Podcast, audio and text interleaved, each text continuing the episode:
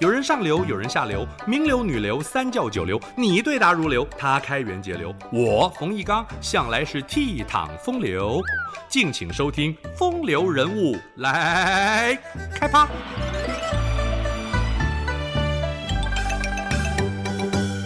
一整年要耗用十五万颗苹果，一次洗澡得准备一百条毛巾，珍珠粉。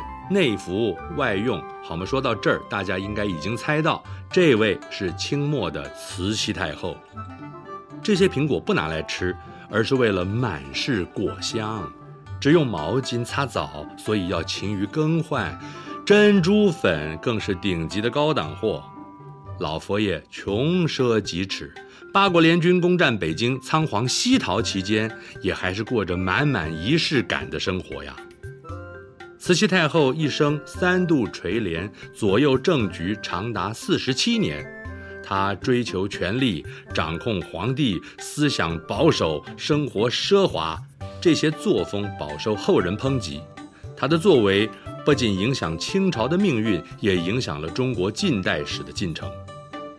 慈禧出身满洲镶蓝旗，本姓叶赫那拉，父亲惠征在吏部任职。依照八旗选秀的规制，他十七岁入宫，初为兰贵人，后改为懿贵人，是为咸丰二年。懿字的解释是端庄、文雅，可见懿贵人甚得圣心。两年后封为懿嫔，又两年生下咸丰皇帝的独子载淳，立刻母以子贵，晋封为妃，次年晋升贵妃。看似上天的厚爱啊，但是二十六岁的皇帝多病，内忧外患交相迫，咸丰这个苦命天子焦头烂额，借酒浇愁，愁更愁，体力不济的时候就口述意见，由懿贵妃代笔批阅奏章，也允许懿贵妃发表看法，朝中大臣对此多表不满。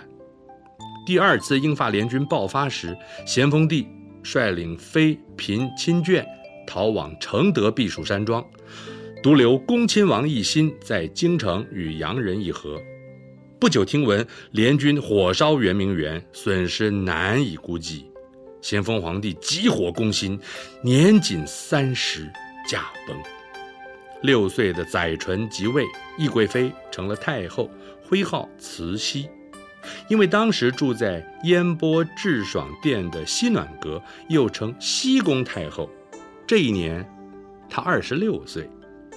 咸丰皇帝的正妻是皇后钮祜禄氏，徽号慈安，居于东暖阁而称东宫太后。她比慈禧年轻两岁，深受皇帝敬重。遗憾的是，膝下无子。咸丰皇帝担心她柔弱被欺。不仅为小皇帝安排了八位顾命大臣，同时将御赏、同道堂两方印玺赐给皇后钮祜禄氏和载淳，规定凡是明发谕旨，必须同时加盖二玺为凭，目的就是防范慈禧专权。不过，慈禧身为皇帝生母，印玺自然归她保管。八位顾命大臣仗势着皇命在身，更瞧不起两个女流之辈，所以对两宫太后态度张狂，双方口舌之争激烈。小皇帝吓得不知所措，慈禧不甘受制于人，秘密联络在京城的恭亲王奕欣、自己的妹夫醇亲王奕萱等人，利用先帝发丧回京的机会发动政变。八大臣被彻底铲除，慈禧正式登上政治舞台。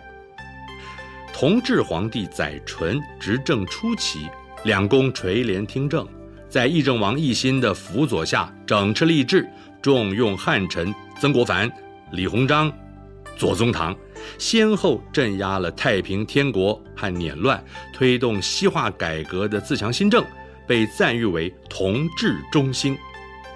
但是，随着皇帝渐长，要求撤帘归正的呼声四起，慈禧和同治为了册立后妃意见不同，母子冲突白热化。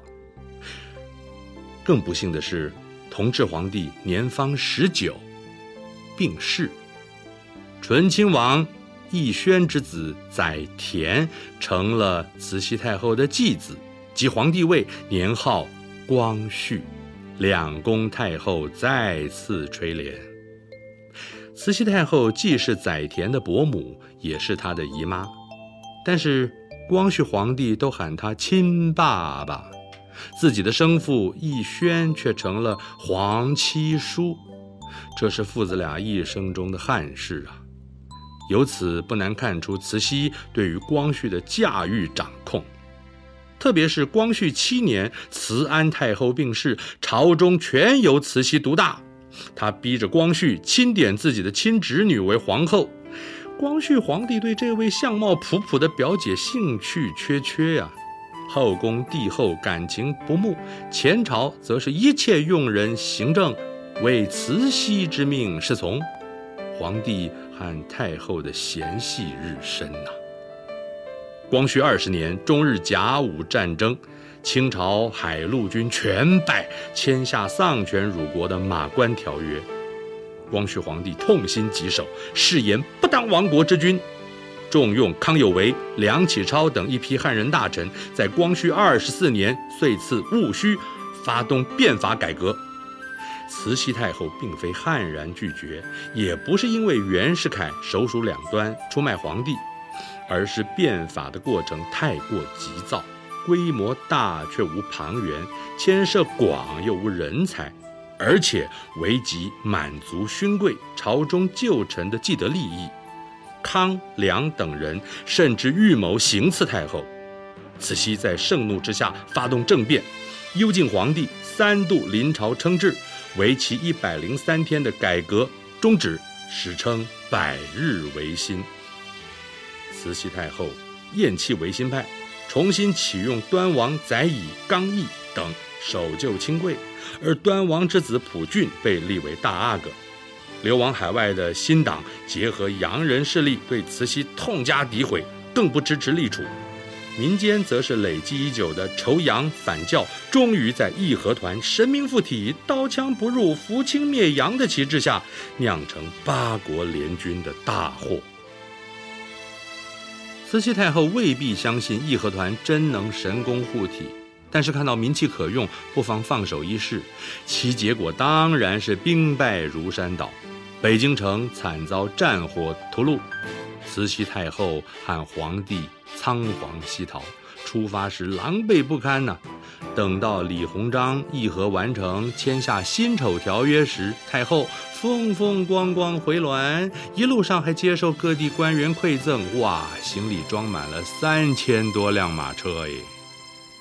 慈禧为了挽救人心而下诏变法，是为庚子新政，其中最重要的是废除了实行千年之久的科举制度。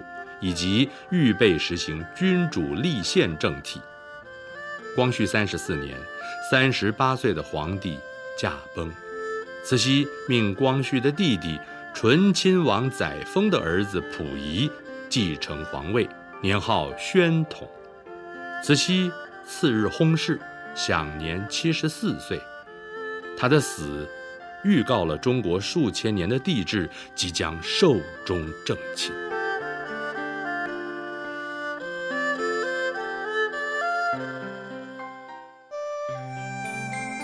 以上风流人物来开趴，由中华文化永续发展基金会直播。